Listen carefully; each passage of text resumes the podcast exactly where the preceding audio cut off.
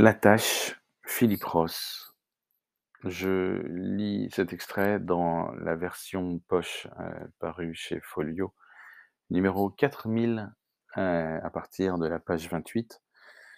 Tout simplement parce que c'est là où j'en suis. Il y a une petite station FM à Springfield qui, le samedi soir, interrompt ses programmes classiques de 6h à minuit pour passer de la musique de big band en début de soirée, puis du jazz.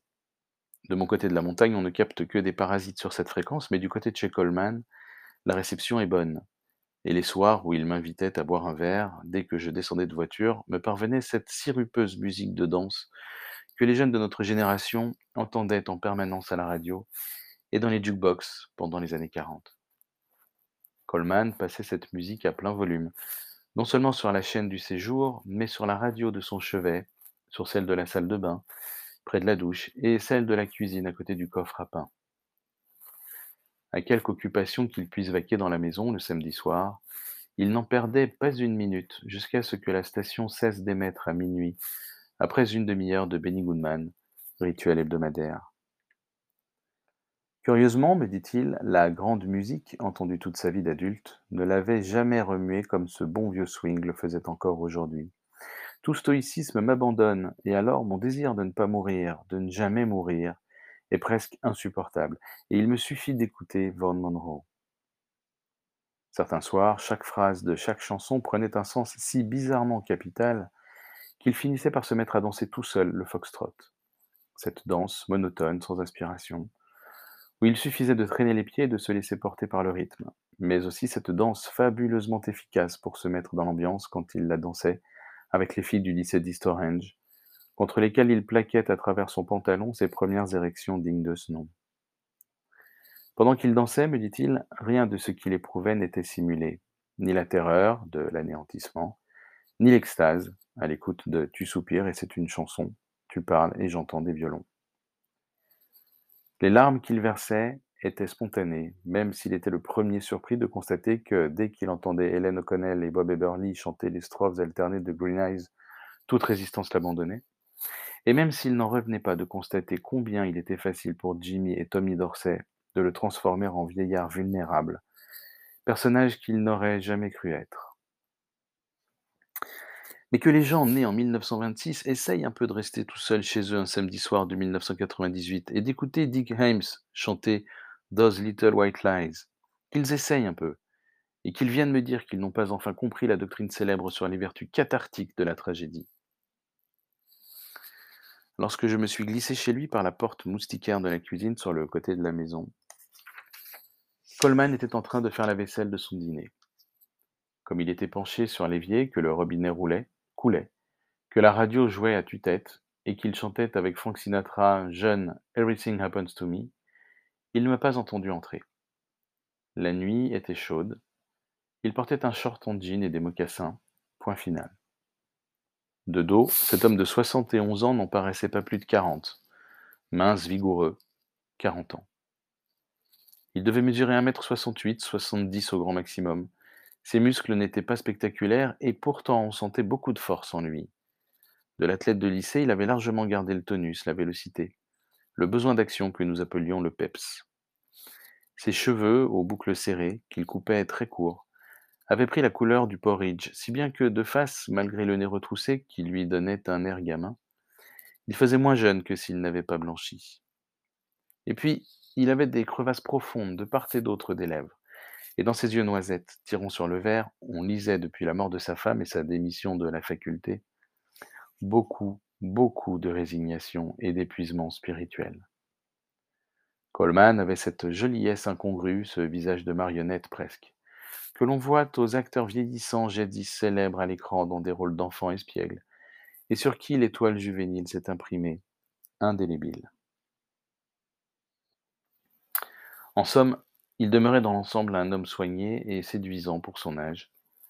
C'était un juif à petit nez et mâchoire saillante, un de ces juifs aux cheveux crépus, au teint clair, vaguement jaune, qui possèdent un peu de l'aura ambiguë des noirs pâles qu'on peut prendre pour des blancs.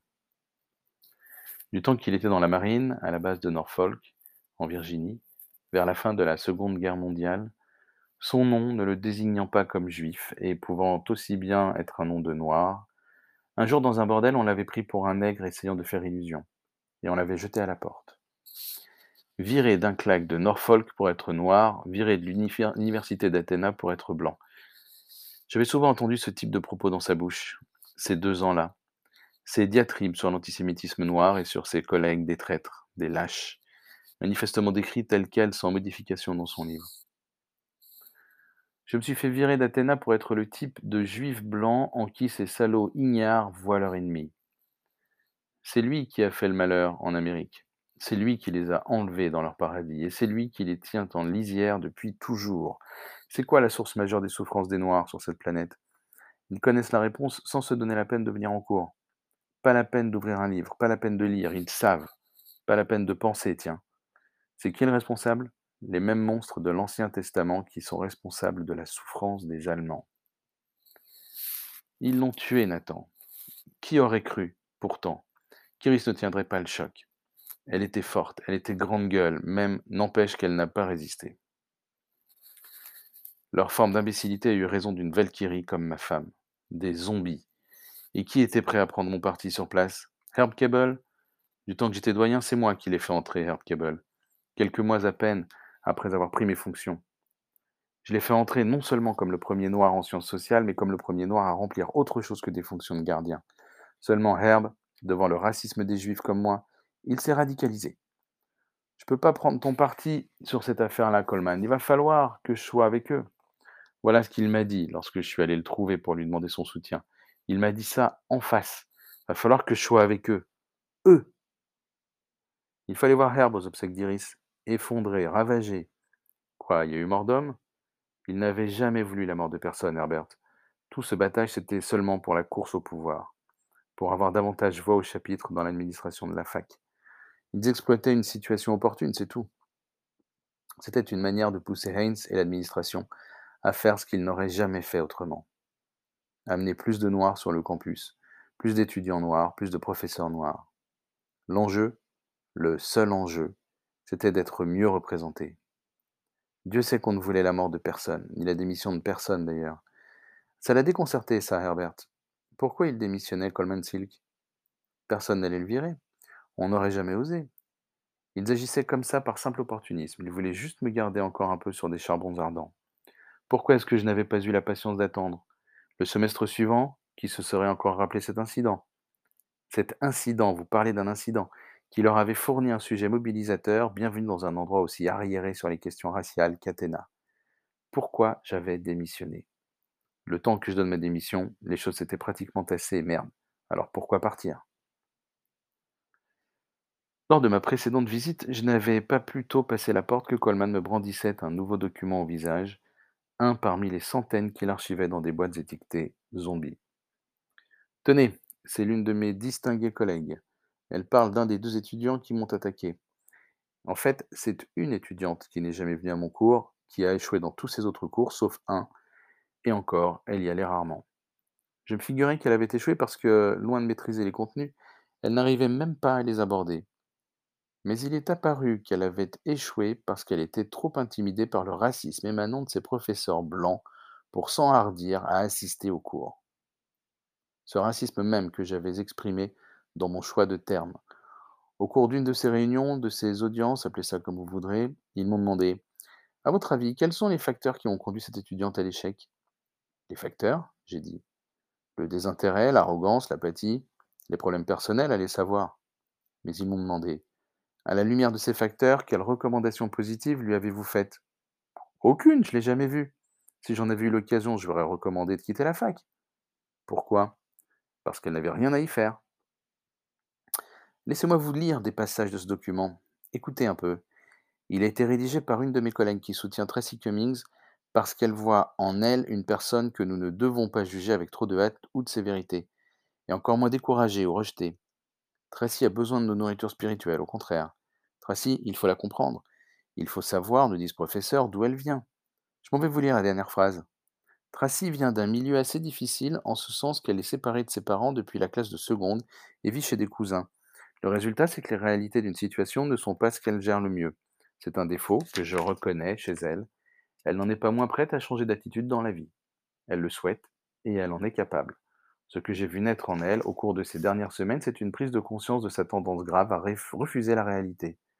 Toute phrase composée par une certaine Delphine Roux, directrice du département de langue et littérature, qui fait entre autres un cours sur le grand siècle en France. Une prise de conscience de sa tendance à refuser la réalité. Ah, ça suffit, assez, c'est écœurant, c'est vraiment trop écœurant. Voilà ce que j'observais la plupart du temps quand je venais lui tenir compagnie le samedi soir. Cet homme encore si plein de vie était rongé par sa disgrâce et son humiliation. Le grand homme avait été abattu et il avait encore honte de sa défaite. Ça ressemblait à ce qu'on aurait pu observer si on était tombé à l'improviste sur Nixon à Saint Clement ou Jimmy Carter en Géorgie avant qu'il n'ait commencé d'expier sa défaite en se faisant charpentier. C'était très triste. Et pourtant, malgré ma sympathie pour l'épreuve qu'il avait traversée, pour tout ce qu'il avait perdu injustement, et pour sa quasi-incapacité à se libérer de l'amertume, il y avait des soirs où, au bout de quelques gouttes de cognac, je ne parvenais que par miracle à garder les yeux ouverts. Mais le soir dont je parle, quand nous nous sommes installés tout naturellement sur la terrasse dont il faisait son bureau l'été, il aimait le monde autant qu'on peut l'aimer.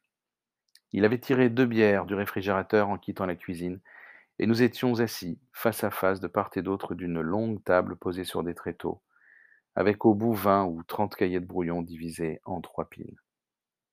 Eh bien, voilà où nous en sommes, a dit Coleman, désormais méconnaissable, calme, libéré de ce qui l'oppressait. C'est fini, voilà Zombie. J'ai fini mon premier jet hier, j'ai passé la journée d'aujourd'hui à le relire, et il m'est monté une nausée à chaque page. La violence de l'écriture manuscrite a suffi à m'inspirer le plus grand mépris pour l'auteur. Que je passe même un quart d'heure à écrire ça. Alors, deux ans. C'est à cause d'eux qu'Iris est morte, mais qui va le croire? Je n'y crois plus tellement moi-même. Pour faire un livre de ces jérémiades, pour en effacer la rage écorchée et en faire l'œuvre d'un être humain sensé, il faudrait encore deux ans, sinon plus. Et qu'est-ce que ça m'apporterait sinon de me faire penser à eux encore deux ans? Non pas que je me sois laissé aller à leur pardonner, ne vous y trompez pas, je les déteste, ces salauds, ces enfoirés. Je les déteste comme Gulliver déteste le genre humain quand il rentre de son séjour chez les chevaux. Je les déteste, ils m'inspirent une véritable aversion viscérale. Quoique ces chevaux, moi, je les ai toujours trouvés ridicules, pas vous? Ils me faisaient penser à l'establishment WASP que j'ai trouvé quand je suis arrivé à l'université. Vous êtes en grande forme, Coleman. Il vous reste à peine une lueur de votre ancienne folie. Il y a trois semaines, un mois, je ne sais plus quand je vous ai vu, vous pataugiez dans votre sang. C'est à cause de ce bouquin, mais je l'ai relu et c'est de la merde, et j'en ai fini avec. Je ne sais pas faire ce que font les pros. Quand j'écris sur moi, je n'arrive pas à maîtriser la mise à distance créatrice. De page en page, c'est toujours la réalité brute, une parodie de mémoire d'autojustification. Les explications, c'est peine perdue. Il ajouta avec un sourire. Kissinger nous pond 1400 pages d'élucubration de cette veine tous les deux ans, mais moi, j'ai pas su. J'ai beau paraître aveuglément sûr de moi, dans ma bulle narcissique, je ne suis pas de taille. J'arrête. Or, quand un écrivain relit ce qui lui a coûté deux ans de travail, ou même un an, ou même six mois, pour découvrir qu'il s'est irrémédiablement fourvoyé et abattre sur sa prose le coup près de la critique, il se trouve en général plongé dans un désespoir suicidaire qu'il peut mettre des mois à surmonter. Et voilà que Coleman, au contraire, en abandonnant un premier jet aussi mauvais que celui de Zombie, avait réussi non seulement à réchapper du naufrage de son livre, mais aussi du naufrage de sa vie. Sans ce livre, il paraissait désormais exempt de tout désir de régler ses comptes, libéré de l'urgence de laver son nom, ou d'inculper ses adversaires de meurtre. Le sentiment d'injustice qui le momifiait naguère l'avait abandonné. Un tel changement d'attitude chez un homme que l'événement a martyrisé je ne l'avais vu qu'à la télévision quand Nelson Mandela était sorti de sa prison en pardonnant à ses geôliers, alors qu'il avait encore dans l'estomac son dernier rata de tolard. Ça me dépassait. Au début, j'ai même eu du mal à y croire. Alors vous déclarez forfait en lançant gaiement C'est trop fort pour moi? Vous abandonnez tout ce travail, toute cette haine, et le vide que votre indignation vous laisse, vous comptez le remplir comment? Je ne vais pas le remplir. Il a pris les cartes et le calepin où il inscrivait la marque, nous avons déplacé nos chaises contre la partie de la table où il n'y avait pas de papier. Il a battu les cartes, j'ai coupé, il a donné. Et puis, dans cet étrange état de contentement et de sérénité qui était le sien depuis qu'il s'était, semble-t-il, affranchi de son mépris envers tous les gens d'Athéna qu'il avait délibérément, dans leur mauvaise foi, méjugés, maltraités et traînés dans la boue, qu'il avait plongé pour deux ans dans une entreprise misanthrope aux proportions swiftiennes, il s'était mis à parler avec des accents lyriques des jours enfuis, des jours glorieux où la coupe de sa vie débordait, et où il mettait son génie de l'attention au service du plaisir, qu'il engrangeait et couvait de ses soins. Puisqu'il avait cessé de s'enliser dans sa haine, nous allions parler des femmes. Oui, c'était bien un nouveau Coleman, ou un ancien peut-être, le plus ancien des Coleman adultes. Le Coleman le plus satisfait qui ait jamais existé. Pas l'homme d'avant l'affaire des zombies et de la calomnie, mais un Coleman uniquement contaminé par le désir.